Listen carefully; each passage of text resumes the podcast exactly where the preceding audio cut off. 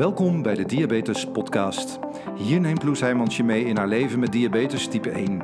Loes kreeg zelf de diagnose op haar twintigste. Nu is ze auteur en spreker over leven met diabetes type 1. Naast haar eigen verhaal beantwoordt Loes ook vragen van luisteraars, gaat ze in gesprek met experts en deelt ze de nieuwste ontwikkelingen op diabetesgebied. Hier is jouw inspiratieshot voor deze week. Dit is de Diabetes Podcast. Welkom en leuk dat je weer luistert. Hoop dat alles goed met je gaat. Misschien is het wel de allereerste aflevering die je luistert van deze podcast. Misschien is het al de 54ste of misschien luister je zo af en toe eens. Allemaal goed natuurlijk, maar vooral heel fijn dat je er weer bent. Ehm, mocht je nou vaker geluisterd hebben en je keert dus nu weer terug, dan is dat misschien een mooi moment om ook even een review achter te laten op Spotify. Dat kan namelijk eh, sinds kort. Je kunt als je naar de Diabetes Podcast gaat een aantal sterren achterlaten. En dat zou ik echt heel erg tof vinden. Dat helpt namelijk om de podcast weer beter vindbaar te maken voor andere mensen met type 1, een naaste of zorgverleners. En zo creëren we samen steeds meer bewustzijn over hoe het is om te leven met type 1 diabetes. Want ja, dat is waar ik het nog steeds voor doe. Hè? Het delen van verhalen om te laten horen dat type 1 diabetes zoveel meer is dan een beetje op je eten letten. Dat hoor ik namelijk nog heel erg vaak. En uh, dat eten er wel zeker mee te maken heeft, daar ga ik het vandaag over hebben met de interviewgast van deze aflevering. Haar naam is Siska Niesing en we zitten tegenover elkaar in de Zoom. En uh, Siska, zou jij je heel even voor willen stellen aan de luisteraar? Ja, nou, ik ben dus Siska, 24 jaar. Um, en ik werk al zes jaar als uh, persoonlijk begeleider bij Philadelphia Zorg. Um, en daarnaast vind ik altijd heel erg leuk uh, om te koken. Dat vind ik wel een van mijn hobby's. En ik uh, sport ook graag, dus ik doe wel boksen of paardrijden of thuis een beetje, nou ja, bijvoorbeeld oefeningetjes of lekker wandelen. Um, en daarnaast werk ik ook bij het Sophia Kinderziekenhuis als ervaringsdeskundige voor eetstoornissen. En ben ik actief bij het Leontienhuis. Um, dat is een inloophuis voor mensen met een eetstoornis. Ook als uh, vrijwilliger ervaringsdeskundige. Um, dus ja, dat is even in een uh, hele korte vogelvlucht wie ik ben. Ja. en ik heb ook nog diabetes. Al bijna 12 jaar, 25 maart. Ik weet het nog uit mijn hoofd, de datum. dus um, ja, dus dat speelt er ook nog uh, bij. Dus dat manage ik ook tussendoor nog ja, even daarnaast. Dat is die fulltime baan die we er allemaal uh, nog, uh, nog bovenop uh, hebben, inderdaad. Want jij was 12 jaar hè, toen je ja. de diagnose type 1 diabetes kreeg. Ja, net, net over naar de middelbare school. Ik zat er net nou, een half jaar, nog geen eens een half jaar in. Toen nou ja, krijg je dat er ook nog even bij in je puberteit. Dus dat was best wel een pittige combinatie. Hoe ging dat? Hoe, hoe was dat voor je in die periode? Um, nou, ja, ik had wel vrij heftig mijn diagnose. Het was een hele acute diabetes, zoals ze dat dan noemden. Um, dus ik was vrij snel heel erg ziek geworden. En uh, nou ja, toen ben ik ook wel naar, op het IC geweest, twee dagen. Um, nou, dat was vooral voor mijn ouders heel heftig. Want uh, ja, de eerste dag dat je wordt ingestuurd, was ik uiteindelijk ook niet meer wakker geworden. Omdat er dan een soort vocht op in je hersenen zit. En je, moet ik, uh, je krijgt dan even vocht binnen en insuline. Dus mijn lijf was even uh, van padje af, zeg maar. En toen weer terug naar het ziekenhuis. Ja, en dan krijg je te horen van, nou, diabetes is een hele makkelijke ziekte. Je moet een beetje op je eten letten. En uh, nou, als je dan spuit, zoals wij zeggen, dat moet, dan uh, komt het allemaal wel goed. Um, dus ja, dat is de, e-, ja, je krijgt ook verder wel educatie over wat is diabetes nou precies en hoe werkt dat nou met die sleuteltjes in de cellen en zo. Um, maar de hoofdboodschap was, het is een makkelijke ziekte. Zo ben ik naar huis gegaan. Um, maar ja, dat bleek dus wel heel anders te zijn, want ik vond het helemaal niet makkelijk. Um, ja, ik vond het juist heel erg lastig. En door die opmerking had ik zoiets van, oké, ik mag het niet lastig vinden, weet je wel, het wordt makkelijk te zijn. Dus ik was er heel gesloten over. En ja, omdat je in de puberteit hebt met al die hormonen en school en uh, ging het dus helemaal niet goed. En dan deed ik eigenlijk precies wat de dokters zeiden en dan lukte het steeds niet. Ik zat heel hoog vaak. En als ik dan bijspoot, dan zakte ik eigenlijk amper of dan schoot ik juist weer omhoog. En, uh, dus dat vond ik heel frustrerend, want ik had er dus geen controle over. Terwijl ik wel deed wat ik moest doen.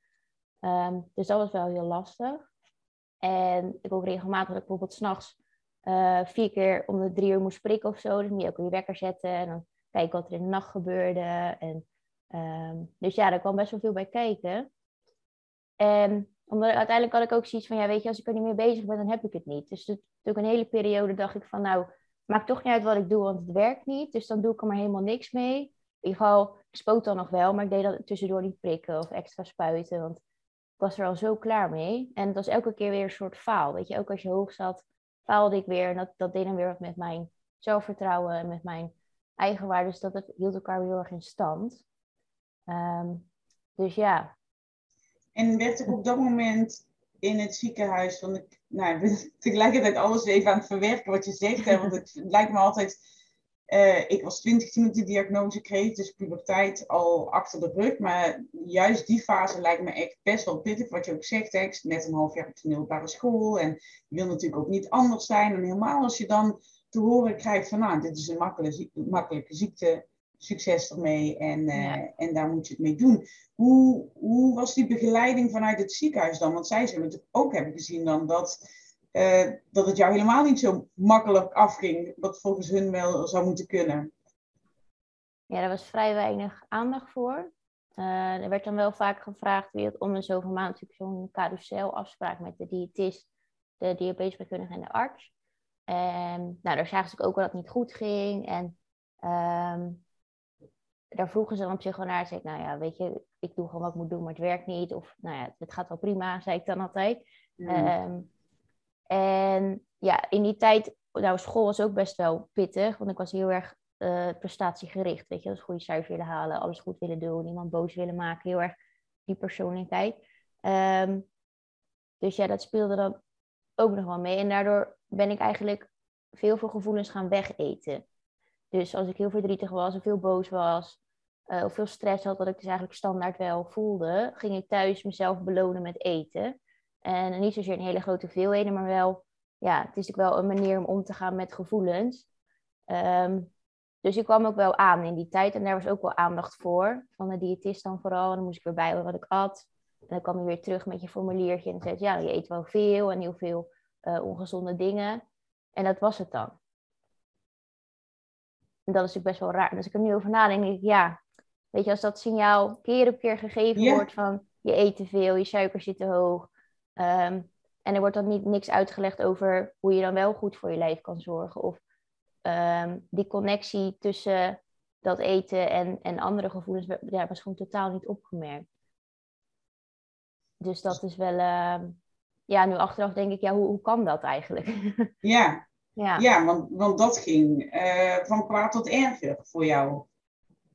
Ja, ik denk ook wel, um, vooral op die middelbare schooltijd, heeft de diabetes er onder andere ook voor gezorgd dat ik dus heel erg weinig zelfvertrouwen had. Uh, heel erg in mijn hoofd had zitten, maar ik kan niks, ik doe niks goed. Um, daarnaast kan ik ook nog wel pestervaringen bij op school. Weet je, heel erg eigenlijk elk jaar wel weer uh, dat ik wel weer gepest werd of heel veel opmerkingen werden gemaakt. En um, nou, dus daardoor zak je zelfvertrouwen ook weer naar beneden. Hadden die dus- opmerkingen ook met uh, diabetes te maken? Nee, dat niet, gelukkig. Maar ik weet nog wel in die tijd dat ik altijd op de wc spoot, omdat ik dat heel ongemakkelijk vond om in de aula of in de klas. Dus ik deed altijd in de wc en dat duurde ook heel lang. Um, vingers prikken vond ik altijd nog heel eng. Dus weet je, dat, dat speelde ook allemaal wel mee. Dus eigenlijk heel veel dingen bij elkaar hebben er dus voor gezorgd dat, uh, ja, dat ik dus eten als een manier heb gevonden om gevoelens een beetje te doven. En ja, uiteindelijk is dat dan weer doorgeslagen naar, de, naar anorexia. Omdat toen ik dus mijn diploma had gehaald, had ik zoiets van, nou, oké, nu is het tijd om, om af te vallen. Uh, want ik was in die tijd wel wat aangekomen. Ik voelde me daar heel ongemakkelijk over. Um, en toen dacht ik, nou, ik heb nu mijn diploma binnen, dus nu ga ik uh, afvallen. En dat is vrij snel best wel fout gegaan al. Maar dan maken we even, daar komen we zo op, ja. dan maken we even best wel een grote stap. Want we zaten net nog in de brugklas, nu heb je diploma al. Daar, hoeveel jaar heeft dat gespeeld dat je echt dat eten als, als troost, zeg maar, zocht? En... ja, dat heeft wel vier jaar geduurd. Zo. En in ja. die jaren heb je daar geen hulp bij gehad, gekregen, gevonden? Nee. En, en toen, nou je zegt toen, toen kreeg ik een diploma en toen, uh, toen ging er een andere knop om, zeg maar. Hoe ging dat? Ja, ik, ik omschrijf het zelf eigenlijk altijd, die vier jaar uh, middelbare school met, met uh, geen acceptatie van de diabetes, weet je, heel weinig uitleg over, over wat er allemaal gebeurt en dan wat pesten en um, nou ja, al die ervaringen bij elkaar hebben heel lang voor dat ik meer dat ik aan het zwemmen was, een soort metafoor. En toen ik dus meeging met die gedachten in mijn hoofd om, om af te vallen, zeg maar, had ik een soort boei in die zee gevonden. Dus daar klamp je dan aan vast. Um, en dat wordt dan jouw nieuwe veilige haven.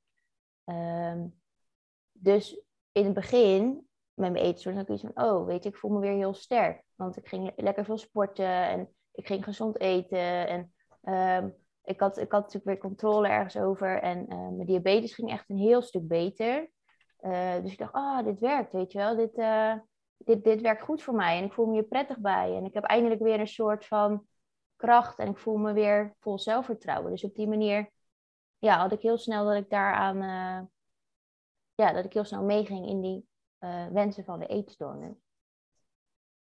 Um, ja, dat, ja, ja, in het begin is het altijd, mijn eetstoornis helaas, in het begin denk ik altijd, het is allemaal goed, het is allemaal geweldig en uh, ik ga het leven rocken zo samen en uh, gaat allemaal goed komen nu, ik zal nooit meer gepest worden, ik zal nooit meer zo ellendig voelen, of ik zal nooit meer zo alleen voelen. Of, en je valt af, hè? dus jouw hele fixatie op jouw lijf, en dat is niet goed, of dat is te dik, of dat is te groot, dat wordt ook minder. Dus in het begin is alles nog heel rooskleurig en geeft het je ook echt wel een, een soort krachtig gevoel. Mm -hmm. Totdat de eetstoornis zegt, hé, hey, nu heb ik jou op mijn macht en nu gaan we even dat stapje verder. En dan, dan wordt het gevaarlijk. Ja, en hoe uitte zich dat bij jou? Um, nou, bij mij in het begin was het dus omdat ik veel meer ging uh, sporten uh, en gezonder ging eten, dat mijn suiker natuurlijk ging zakken. En uiteindelijk was het zo dat, dat ik heel veel hypo's had. Um, en dat ik dan soms s'nachts zo'n erg hypo had dat ik daar niet wakker van werd. Dus dan werd je ik wel, kwam ik wel beneden, maar dat weet ik dan zelf niet meer. Dat weet mijn moeder dan allemaal nog. En dan was ik heel raar aan het doen, heel veel uh, herhalende handelingen. En uiteindelijk zakte dat dan door naar een soort epileptische aanval. Uh, dat soort van je laatste redmiddel van je lijf om wat adrenaline erin te pompen, zodat je weer omhoog schiet. Um, dus toen kwam ik weer in het ziekenhuis terecht. uh, weer even aan de monitor. En uh, nou, dus dat, dat ging al heel snel heel erg fout. Um, ja, en daar, daar bleef het in principe, in het begin bleef het daarbij. Dus gewoon sport, veel sporten, weinig eten. En dan uh, juist dat laag zitten gaf mij elke keer een soort van kick. Ik dacht, oh, ja, ik zit laag. En die eetstoornis zorgde er eigenlijk voor dat, dat ik een hypo als iets positiefs ervaren. Ik dacht, ah, weet je wel, ik kan dit, ik kan ook laag zitten. En uh, dat is een hele omgekeerde wereld natuurlijk. Mhm. maar uh, ja, dat vond ik fijn. Want ik vond het hoog zitten vond ik zo frustrerend dat ik daar niks aan kon doen. En nu zit ik constant laag en dacht, oh, dat kan, want als ik dan iets eet, dan ga ik weer iets omhoog. En als ik dat niet doe, dan blijf ik laag zitten. En, uh, dus daar had ik een soort van controle op, voor mijn idee.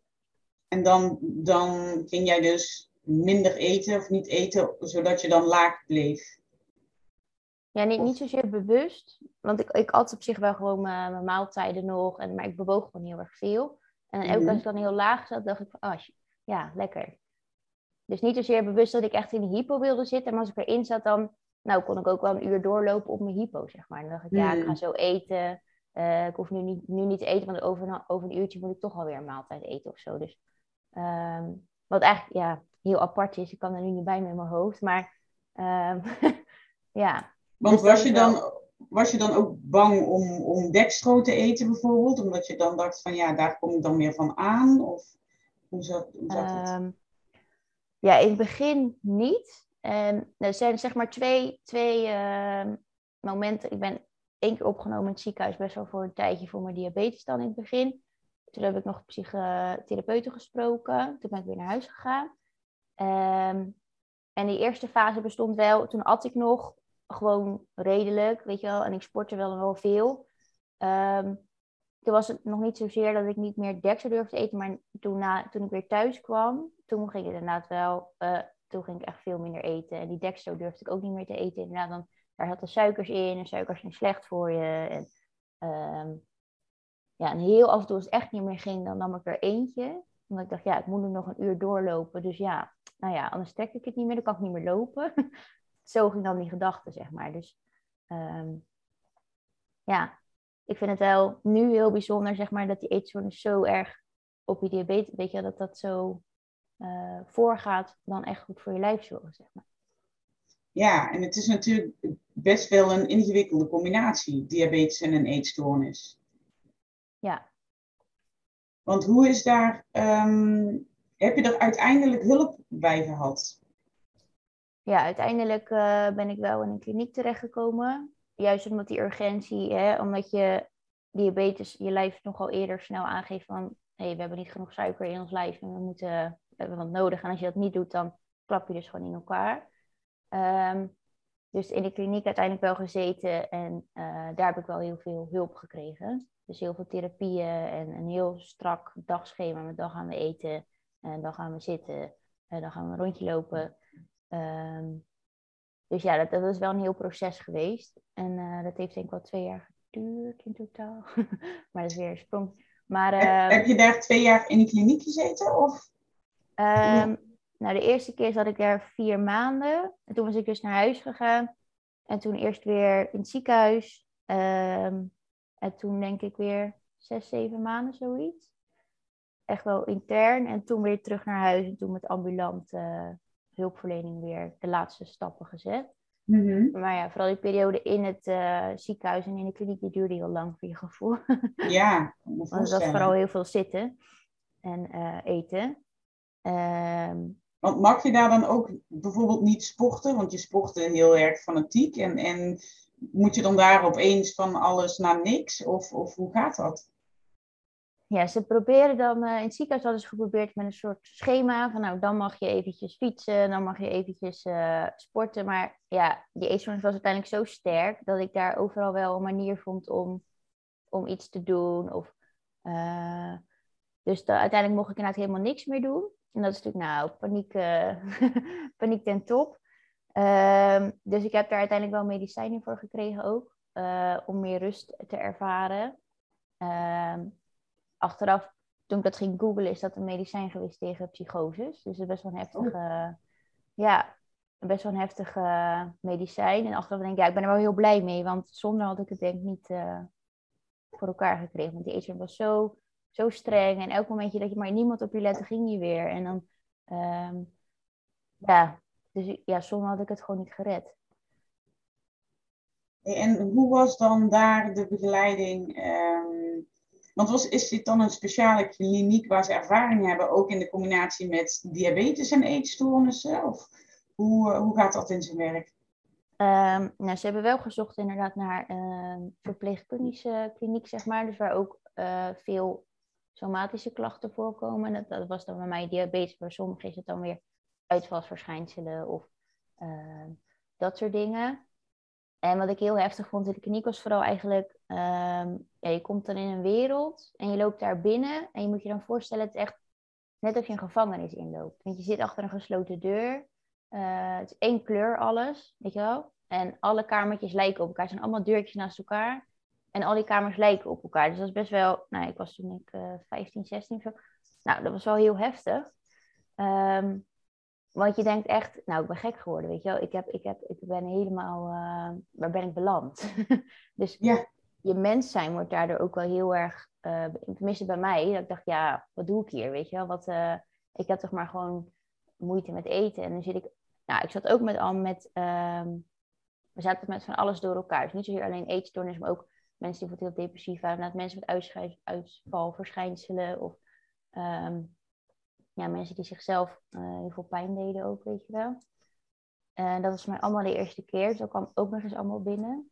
Um, en in zo'n omgeving, weet je, heb je heel veel behoefte aan structuur en duidelijkheid en um, ja, een soort van hele koude omgeving, om het zo maar uit te leggen. Een soort van koude, kille want eigenlijk ga je, weet je, structuur en duidelijkheid is heel belangrijk.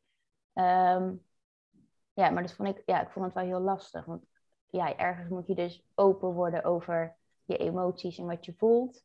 En aan de andere kant zijn ze heel strak, heel, heel koud. Zo voelt het dan. Mm -hmm. um, dus ik vond het heel moeilijk om me daar dan überhaupt open te stellen. ja. Um, dus ja, dat was wel um, dat was een dingetje. En ze hebben daar al mijn uh, diabetespullen zeg maar, in beslag genomen. Dus hun hadden daar de controle over. Ehm, en dat vond ik ook wel heel erg moeilijk. Want mijn prestatiedrang zat ook in mijn diabetes. Want ik wilde natuurlijk graag goed zitten en laag zitten vooral. Um, en doordat ik een eetlijst kreeg en meer ging eten en hun ervoor zorgde dat, ik mocht spuiten, zat ik weer heel erg hoog. Want elke keer werd je eetlijst weer opgehoogd of je had heel veel stress. Um, dus ik kon, daar, ik kon daar niks meer mee. Dus elke dag, oh, het gaat weer, dus elke keer weer het gevoel van het gaat niet goed, het gaat niet goed en ik kan er niks aan doen. En, um, dus dat vond ik wel moeilijk. En dan was het ook, ja, dan was mijn eetlijst opgehoogd en dan gingen ze met de diabeteskundige gaan mailen. En dat duurde dan maar twee dagen. Dus dan was ik twee dagen weer super hoog. En dan werd je weer, zeiden ze, ja, dat doe je zeker expres zo hoog zitten. Want dan, uh, dat ik dacht, nou, waar gaat dit? Weet je wel, dus heel erg, uh, ja, eigenlijk werd de controle dwang alleen maar groter. Dat ik zelf niks kon doen. En ik kon ook niet zelf bijspuiten tussendoor. Of, um, ook niet meten? Nee, ja, dus ze deden gewoon voor het eten. Um, dat was ook het beleid vanuit de, vanuit de diabetesverpleegkundige. Dus dat volgde zij. Um, ja, en daar heb je dan weinig tegen in te brengen, want dat zijn de regels, zeg maar. Jeetje. Ja. Dat is echt wel heftig. En daar merk je dus wel aan dat er uh, echt nog wel een kloof is tussen uh, behandeling van de eetstoornis en dat in combinatie met diabetes. Ja, dat is ook wel. Ja, ook omdat ik de. Ja, denk dat ook het kan ook heel snel fout gaan. Hè? Met die, weet je wel, als je ontregeld raakt en dan gaat je lijf en dan heb je al zo weinig energie en kracht in je lijf zitten om het weer op te pakken. Dus ik denk dat de noodzaak daar. En ik snap ook wel dat ze alles afpakken natuurlijk. Want ja, ehm, je weet niet als het op je kamer ligt wat je ermee doet. Mhm. of wat je er niet mee doet. Ehm, dus ja, ik denk dat het inderdaad gewoon een hele lastige. Het is überhaupt een lastige combinatie. Zowel om het te hebben natuurlijk als ook om het te behandelen. Dat, dat is wat je denk ik wil zeggen, ja. ja. En toen je uit de kliniek kwam, heb je uh, dus nog ambulante uh, begeleiding gehad, vertelde je. Ging het toen uh, de goede kant op?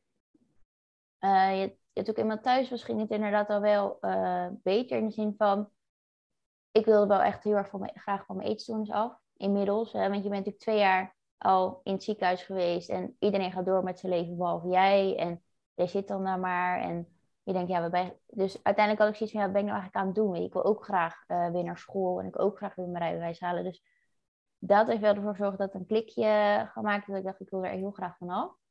Um, ja, en, omdat je natuurlijk steeds weer gezonder en sterker wordt, mag je ook veel meer. Dus dat gaf elke keer weer een stukje beloning toen weer naar huis. En toen dacht ik, nou, oké, ik ga naar school en dan ga ik werken en dan ga ik uh, mijn vrienden weer opzoeken en dan ga ik uh, uit. Dus ik deed echt gelijk alles tegelijkertijd. um, terwijl ik net had geleerd om wat opener te zijn over mijn gevoelens en het te delen en gevoelens een plekje te geven. Dus um, toen heb ik nog een tijdje last gehad van heel veel eetbuien. Um, en dat compenseerde ik dan weer door het uit te braken, dus een stukje bulimia. En dat, ja, dat was ook wel, dat vond ik wel misschien nog wel intenser dan, dan heel de periode in de kliniek, denk ik. Ja? Ja. En waar had dat mee te maken? Um, omdat je tijdens je anorexia voor je gevoel heel veel controle hebt de hele tijd. En het allemaal best wel langzaam gaat. En met, een, met bulimie was het gewoon ineens die eetbui. En ineens die paniek. En ineens die, die drang. Uh, en je, zet jezelf dan helemaal uit. En dan gaat het alleen maar over dat eten, eten, eten. En daarna nou, ga je het compenseren. En daarna voel je je zo leeg en ellendig. En dan, ja, dat was ook wel fijn, want het was gelijk weer heel stil natuurlijk. Maar um, je had er zo weinig controle over. Dat, dat ging namelijk echt van één keer in de week naar soms drie keer per dag. En dan weer elke dag. Het was echt, opeens kwam dat in omhoog. En dan moest je er maar uh, naar luisteren. Dat hoeft dat eigenlijk niet. Maar um, ja, als je het in het begin meemaakt, dat is wel... Uh, en je suikers vliegen echt alle kanten op. Dat was echt verschrikkelijk. maar ja. je net een e eetbui gehad, zat je daar weer een hypo, dan moest je gewoon weer eten. Terwijl, nou, eigenlijk stimuleerde weer een nieuwe eetbui mee, want je wil helemaal niet eten. Maar ja, toen wist ik wel, ik moet wel, want anders dan gaat het weer fout. Dus ja, dat vond ik echt wel uh, heel intens. Maakte je dat ook niet heel erg bang? Dat je dacht van, goh, ik heb net het ene, hè, anorexia eigenlijk achter me gelaten. En nu komt de volgende eetstoornis alweer om de hoek? Um, ja, het, ja, het rolde eigenlijk een beetje in elkaar door of zo. ja, ik denk ook wel, omdat je zo lang onder voet bent, krijg ik sowieso meer honger. Ehm, dus ik had ook best wel een hoge energiebehoefte. En dat vond ik zelf heel spannend. Hè? Want in mijn hoofd mocht ik niet meer eten. Terwijl mijn lichaam zei, hey, ik heb echt wel meer nodig dan wat je nu eet. Um, en ja, daar raakte ik dan zo van in de stress dat het een eetbui werd. Zo begon het eigenlijk. Hmm. En ja, toen maar dat natuurlijk, nou ja, als een eetstoornis eenmaal binnen is, wordt je alleen maar erger. Um, dus ja, toen met al die stress erbij, uh, hield het elkaar heel erg in stand. Ja, maar dat was wel, uh, ik dacht ja, nu denk ik, ja, als je iets doet, doe je het ook gelijk goed. Hè? Zo ben ik wel een beetje. Dus dan heb je eerst, uh, ja, dus ik heb ze allemaal wel een beetje gehad. nog niet spaar ze allemaal, maar jeetje. En, en is dat het, was dat voor jou het staartje, zeg maar, van, van ja, jouw reeks aan eetstoornissen? En, en hoe ben je daar uiteindelijk uitgekomen? Um, ja, die, die was echt wel het laatste, dat heeft denk ik een half jaar geduurd ongeveer. Want ja, dat, dat beheers je leven natuurlijk ook compleet. Weet je, als ik aan het werk was, kwam het soms ineens omhoog. En dan werkte ze ook in de gehandicaptenzorg. Dus ja, dat werkte ik ook voor geen meter. En ehm, ik denk uiteindelijk omdat ik ehm, wat meer rust kreeg. Want school ging weer goed. En ik kreeg wel positieve ervaring op mijn werk. En ja, eigenlijk was het als ik me leerde om goed te uiten naar iemand toe. Weet je, als ik over mijn gevoelens kon praten, dan werden de eetbuien ook al minder. dus een beetje op die manier is het dan gelukt. En probeer natuurlijk um, nou, voldoende te eten. Weet je, niet, niet willen compenseren door een dag later helemaal niks te eten. Of weer heel veel jezelf te straffen omdat, het, omdat je veel hebt gegeten. Ehm, dus ja, uiteindelijk is dat het laatste stukje geweest. En ehm, wat iedereen ook al tegen mij zei, was ja, we zien allemaal dat er een connectie ligt met je diabetes. Je accepteert het niet. Eigenlijk al sinds het begin. En toen zei ik, nou, dat is helemaal niet waar. Het gaat helemaal prima. Ik heb helemaal geen last van mijn diabetes. Ik heb er geen moeite mee. Um, maar ja, het laatste stapje heb ik dus ergens wel uh, een therapeut gesproken die heel erg ging over acceptatie van diabetes. En toen ik dat ook meer kon accepteren van nou, je hebt het, je moet er goed voor zorgen, uh, merkte ik ook dat, dat uiteindelijk ja, dat stukje eetstoornis ook wegging. Hmm. Dus de connectie zat er wel, maar ja, ik wilde daar gewoon totaal niet bij komen, zeg maar. Nee, nee. Jeetje. En, en hoe lang is het nu geleden? Je kan nu zeggen, je bent volledig hersteld daarvan. Ja. En sinds wanneer is dat? Ja, heel fijn. ik, eh, nou, de uh, mensen zien dat, dat natuurlijk niet, maar ik, ik kijk hier naar een, uh, naar een hele mooie, gezonde, stralende jonge vrouw. Dus, uh, dus dat, is, dat is, ja, je ziet er heel goed uit. Dus dat is echt super fijn om te zien als, als je hè, al die verhalen niet hebt gehoord. Maar vanaf wanneer gaat het nu weer goed met je? Um, nou, ik denk toen ik 18 en een half was, dus 18,5 jaar, toen was ik ook alweer uh, een jaartje thuis volgens mij, ongeveer. En toen, het is een heel raar moment, maar ik ga het toch even uitleggen. ik was aan het paardrijden. Uh, ik was buiten aan het rijden met mijn pony en um, toen ineens ging de zon schijnen en die scheen dan vol op mijn gezicht, zeg maar. En het was toen net alsof die eetwoord uit mijn hoofd ging. Want er kwam ineens een stuk rust in mijn hoofd en heel veel ruimte. En toen moest ik lachen. En ik weet dat het zo'n bijzonder moment. Ik dacht, nou, dat is dus echt mijn, dat de eetstoornis wegvloog. Dat is een beetje mijn hmm. metafoor. En ja, vanaf toen is het echt wel beter gegaan. En ook wel, als ik nu terugkijk, denk ik, ja, het moment dat ik dus mezelf leerde kennen, dus na al die eetstoornissen en um, door alle therapie, ik heb geleerd om je grenzen aan te geven. Dat is heel belangrijk. En dat jouw mening jouw mening is, dat is prima als iemand anders daar anders over denkt. Je hoeft niet iedereen naar zijn zin te maken, dat kan helemaal niet. En niet iedereen kan je leuk vinden. Dus ook heel erg die, um, die boodschappen. En toen ik mezelf leren kennen, ik, ja, ik ben daarna wel echt een raket. Heb ik gewoon, hè, ik heb mijn opleiding gehaald. Ik heb gelijk een vaste baan. Ik heb promotie gemaakt. Ik heb, ben als ervaringsdeskundige. Ik heb vorig jaar met mijn vriend een huis gekocht en rijbewijs gehaald. En ik ja, het is zo bijzonder dat je dan eigenlijk na 18 of 19 jaar je jezelf leert kennen en jezelf echt pas leert kennen en dan dat je denkt, oh, weet je, waarom heb ik mezelf zo moeilijk gemaakt al die tijd of zo, denk ik nu. Weet je, het was, uh, ja, maar ja, dus hè, ergens was mijn eetstoornis wel uh, heel helpend daarin. Dus daar ben, ik, daar ben ik het allemaal wel heel dankbaar voor. Maar ja, die tijd, uh, ik zou het niet overnieuw doen. nee, nee, precies. Het is, uh, het is een harde les geweest, maar um, nou ja, je hebt er nu ook gewoon je werk van gemaakt. Want je ja. werkt op een poli voor uh, eetstoornissen, hè, waar kinderen en, en jongeren komen. Kun je daar iets over vertellen? Ja, ik werk daar. Uh, dat is heel grappig. Het is dezelfde poli waar ik zelf ben behandeld. Um, dus dat is, want ja, via Leontina's kwam er een vacature online. Ik dacht, nou, ik ga het gewoon proberen. En uh, nou ja, het lijkt mij heel erg mooi om anderen te kunnen helpen in hun strijd. En ook ja, hun te laten ervaren hoe het is om, weer vrij te zijn en die balans te voelen. En gewoon die ruimte om te doen wat je wil. Um, en daarnaast was het ook voor mij ook een stukje therapie. Weet je wel, je hebt best wel veel meegemaakt. Um, nou, ik heb het niet, niet alles verteld in de diepte, want het gaat natuurlijk eigenlijk helemaal niet over hoe ziek je bent geweest, of je wel of niet op de kliniek bent geweest. Ik wil nog even benadrukken. Mm. um, maar dat verhaal gaat in je hoofd zitten. Weet je wel, je vrienden, ja, je kan erover praten, maar dan iedereen schrikt er een soort van van. Oh jeetje, is dat met je gebeurd? En dan, dat, dus door dit werk uh, kan ik ook met andere meiden weer, of jongens, mijn verhaal delen. Nu snappen mij dan ook weer. Dus toen kreeg het ook vanzelf weer een plekje voor mezelf. Ja. Uh, en wat ik daar voornamelijk doe, is uh, met degene die daar behoefte aan hebben, een gesprek aangaan. En dan kunnen ze hun vragen stellen. Um, en vaak is ook een van de eerste vragen: goh, kan je er echt helemaal van afkomen? Is dat echt mogelijk? Ik dacht, ja, dat kan echt. Maar ja, je moet even lang ademen, je moet doorgaan. Mm -hmm. en verder geef je ze gewoon tips of een stukje van hoe ging dat bij mij? En herken jij dat misschien bij jezelf? En Um, probeer ook een klein beetje te werken naar, goh, waar wil je aan werken? Waar wil je graag van af? En tegen welke regels loop je nog aan? Um, soms is het voor, ja, voor degene heel erg zwaar op dat moment. En dan is het van een stukje herkenning en erkenning geven. Goh, het is heel pittig en dat weet ik. En ik kan het helemaal begrijpen hoe je je voelt. Dat kan ook heel fijn zijn. Ja. En vaak, uh, zowel bij Leontina's als dan op mijn werk, geef ik ook aan ouders een cursus of een soort training van hey, wat is anorexia nou precies, wat is bulimie nou precies, hoe werkt het in iemand zijn hoofd? Want ja, het is natuurlijk heel frustrerend als buitenstaander dat, dat, dat je kind of je, of je partner of, ja, niet wil eten. En, en dan ziet iemand gewoon verdwijnen natuurlijk.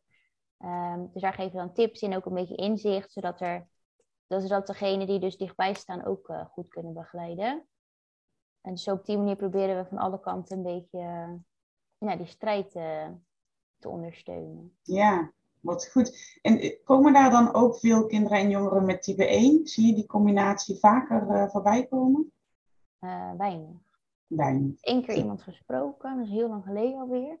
Um, maar nee, ik ken ook heel weinig mensen die een eetstoornis hebben. Ik denk, ja, diabetes en eten, dat, is natuurlijk, dat gaat hand in hand. Mm -hmm. En controle uitoefenen op je diabetes met eten, dat gaat ook hand in hand. En je moet koolhydraten tellen en je moet beetje op je intake letten. Je moet ook een beetje zien van wat doen koolhydraten met mij en welke. En um, nou, het is ook frustrerend toch als je denkt met de kerst of weet ik het, als je een keer uit eten gaat. Nou ja, vervolgens zit ik heel de avond dan nog bij te spuiten en te meten. En dan gaat het ja. weer af, weet je wel. Dus uh, dat je zo kan denken, nou, dan maar niet uit eten, want dan heb ik al het gezeur niet daarna. Hmm. Hmm. Kan, ja. weet je wel. Ja. Dus um, ja, ik hoor er heel weinig over. Dus ik denk, ja, misschien dat er heel veel mensen toch stilletjes best wel aan het lijden zijn momenteel. Um, ja, en dat, dat is natuurlijk wel heel, uh, heel vervelend. Is dat ook de reden dat je graag dit verhaal wilde delen? Ja. Ook wel voor als er hulpverleners luisteren van goh, vraag alsjeblieft door bij je patiënt van hoe gaat het nu echt met je? En als je bijvoorbeeld ziet dat iemand heel weinig eet of juist heel veel, dat die link best wel aanwezig kan zijn. Hè? En ook dat je moet beseffen dat natuurlijk, je weet dat je diabetes hebt, maar acceptatie daarvan is niet zo 1, 2, 3 gedaan. Mm -hmm. uh, ik denk dat iedereen er nog steeds mee worstelt, weet je Want soms heb je altijd nog momenten die je denkt, oh, ja. gaat, die, gaat die piepen weer af vijf keer in een uur of zo? Dat je denkt, ja. ja. ja. ja. ja. Zeker. Dus dat, uh, ja. Dus ik hoop dat daar inderdaad wel wat... Uh, en dat is de laatste jaren natuurlijk ook al meer al, dat er meer aandacht is voor het mentale stukje. Maar ik denk nog steeds, het gaat voornamelijk over je waarden en over je uh, HB1C en of het allemaal goed gaat en of je niet te veel hypers hebt, niet te veel hyper. ja, heel erg daarover. Ja.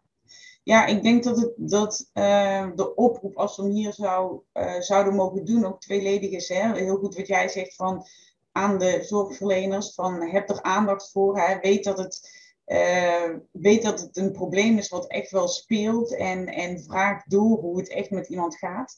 En ik denk ook aan de andere kant, als je dit nu hoort en denkt van hé, hey, ik herken hier dingen uit. Maar ik dacht misschien dat ik de enige was, of dat het aan mij lag, of dat ik gek ben. Uh, maar trek aan de bel, hè. Uh, en en ja. Uh, ja. zoek je hulp bij, want um, het is een probleem wat we... Um, ja, wat ik denk dat, dat meer voorkomt dan we met z'n allen denken, omdat er gewoon heel weinig over gesproken wordt. Ja, ja precies.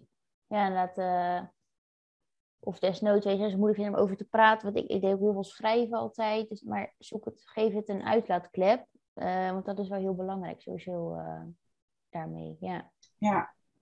Nou, ik vind het in elk geval super fijn dat, um, ja, dat wij het er hierover gehad hebben. Dat jij je verhaal wilde delen. Uh, en er zo open over kunt praten.